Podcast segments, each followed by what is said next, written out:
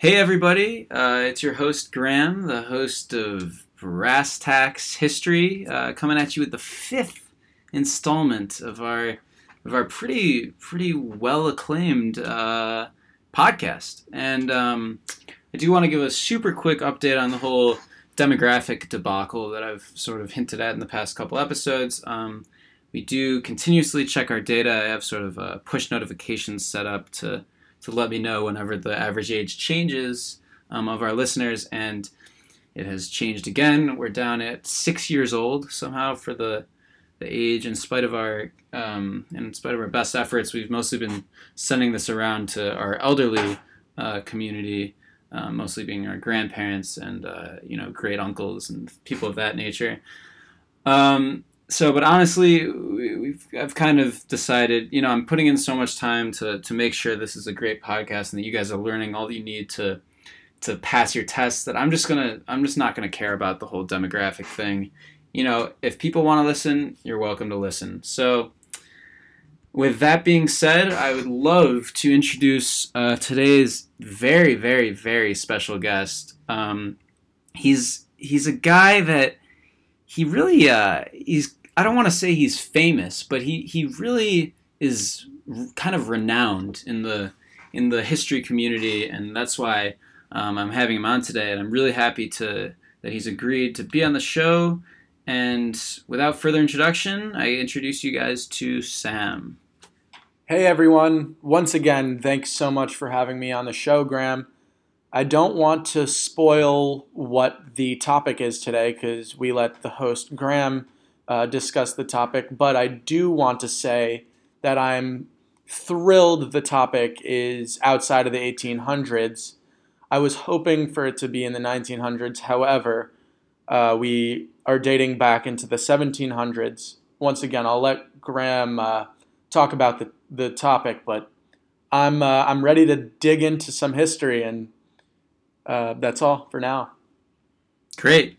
Um, so yeah, as uh, as Sam has uh, hinted at, it is an event from the 1700s, and it's a little known event, and by little known I mean big known, and it's known as the Whiskey Rebellion.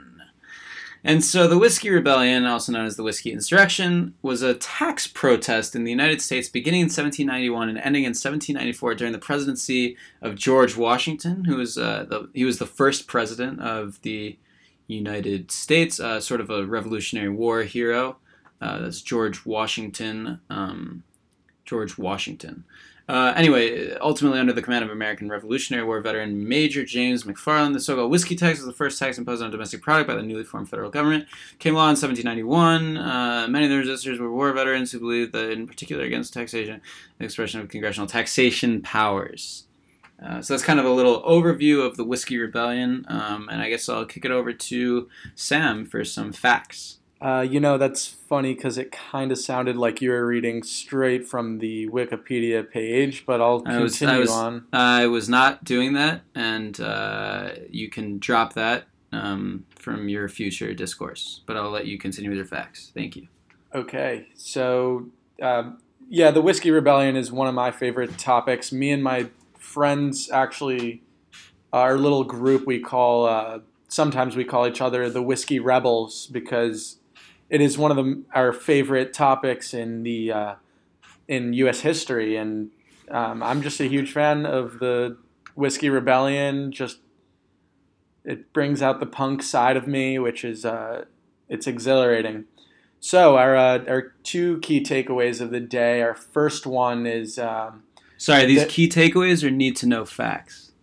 The, uh, sorry, the I'm getting all jumbled up here. Yeah, let's get the let's just make sure we get the lingo right. We don't want to confuse our, uh, right, our so, listeners because we know they're not old, uh, so they probably have trouble processing information. So let's just be crystal clear. Sorry about that, Graham. The uh, need to know facts of the day. The first one is uh, some, there were a lot of radical protesters, and they actually wanted to march on Pittsburgh, and they wanted to call it Sodom meaning loot the homes of the wealthy and burn the town to the ground. Now, this is uh, just another gruesome act in history where we see, you know, normal people protesting Um, it just brings out the true uh, intuition of humans. I guess we can uh, circle back to. Yeah, we could definitely circle back to that. Um, we we won't. We'll just move on. But it, it is true that that could be circled back to. So thank you for bringing that up. And let's Um, hear your second fact. Right. So our, our second need to know fact is actually um, the so there were a bunch of protesters in which the military brought a ton of militiamen to prevent the protests. So um, after an uprising, Morgan actually commanded commanded the remnant of the army to remain in Pennsylvania until 1795, and 1,200 militiamen to do that. Actually, one of those militiamen was Meriwether Lewis, one of our uh, textbook favorites. Isn't that right, Graham? That is absolutely right. Uh, Lewis and Clark, of, of course, was our first episode for a reason. We kind of uh, talked about my personal connection to that with my ancestors having been alive at the same time. And uh, we do like to bring up Lewis and Clark whenever possible. And since we do, you can you can bet your bottom dollar that your teachers will. And because we kind of have explained, we've looked at the test banks. Um, we we kind of know how teachers think. So I would expect probably at least one uh, Lewis and or Clark question uh, to show up on your test about the Whiskey Rebellion. Um, I I do want to mention um, this one's more uh, maybe sort of an extra credit type question, but the Lewis and Clark expedition was actually celebrated on May 14th, 2004. Um, this was the 200th anniversary of its outset, and the way they celebrated this was by depicting the two on a hilltop outlook, and two companion 37 cent USPS stamps showed portraits of Meriwether Lewis and William Clark. So it just goes to show you, um, stamps can uh, memorialize, basically. Yeah, well, uh, that just comes to show Meriwether Lewis was not only one of our favorites, but the U.S.'s favorite throughout history. Totally. Um, so, Sam, if it's okay with you, um, I'm going to go ahead and get into my key takeaways from the Whiskey Rebellion, and uh, then I'll let you do the same, and we'll wrap up the show. Does that sound good? Great. Sounds great. Awesome. So the Whiskey Rebellion, kind of a, a more difficult uh, conceptually, um, I guess, term to, to deal with, to sort of grapple with. Um, on one hand, you're going to be looking at, at leaders like George Washington, who again was the, the president. Uh, he was the first president of the United States, um, often regarded as one of the best. Um, he would ride a horse. There's some famous paintings of him that you could find in your local uh, art gallery uh, or just by googling. You could also Google um, George George Washington paintings, and you'll you'll be surprised. There's been quite a bit of artwork, and uh, it's actually some nice stuff um, to add to your collections. Um, so I recommend uh, looking into if you if you want to, you could definitely look into George Washington art. Uh, maybe you could uh, you, during your study session for the Whiskey Rebellion. Uh, that was a great point, Graham. Uh, George Washington, underappreciated, I think, in today's uh, light of history, my opinion. But Yes, I think I think you're onto something with that with that remark. Can we hear your uh, key takeaway, please? Yes, so my key takeaway I'd say is um, taxation and the lack of representation in terms of buying and selling whiskey, um, Mhm. especially during a time where the drinking age, A, probably wasn't even established yet, but uh, whiskey was an all time favorite of the the people and the culture of the U.S. at the time.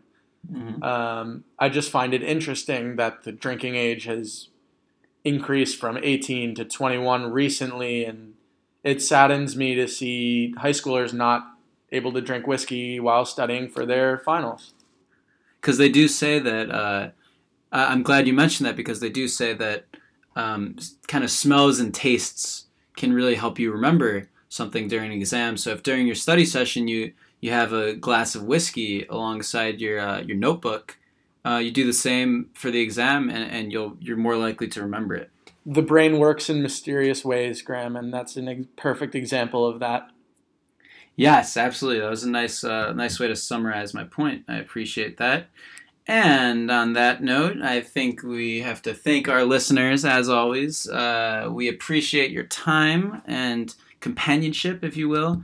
Um, keep leaving feedback in the comments section. We we read every single comment um, with glee most of the time. I'll, I'll add.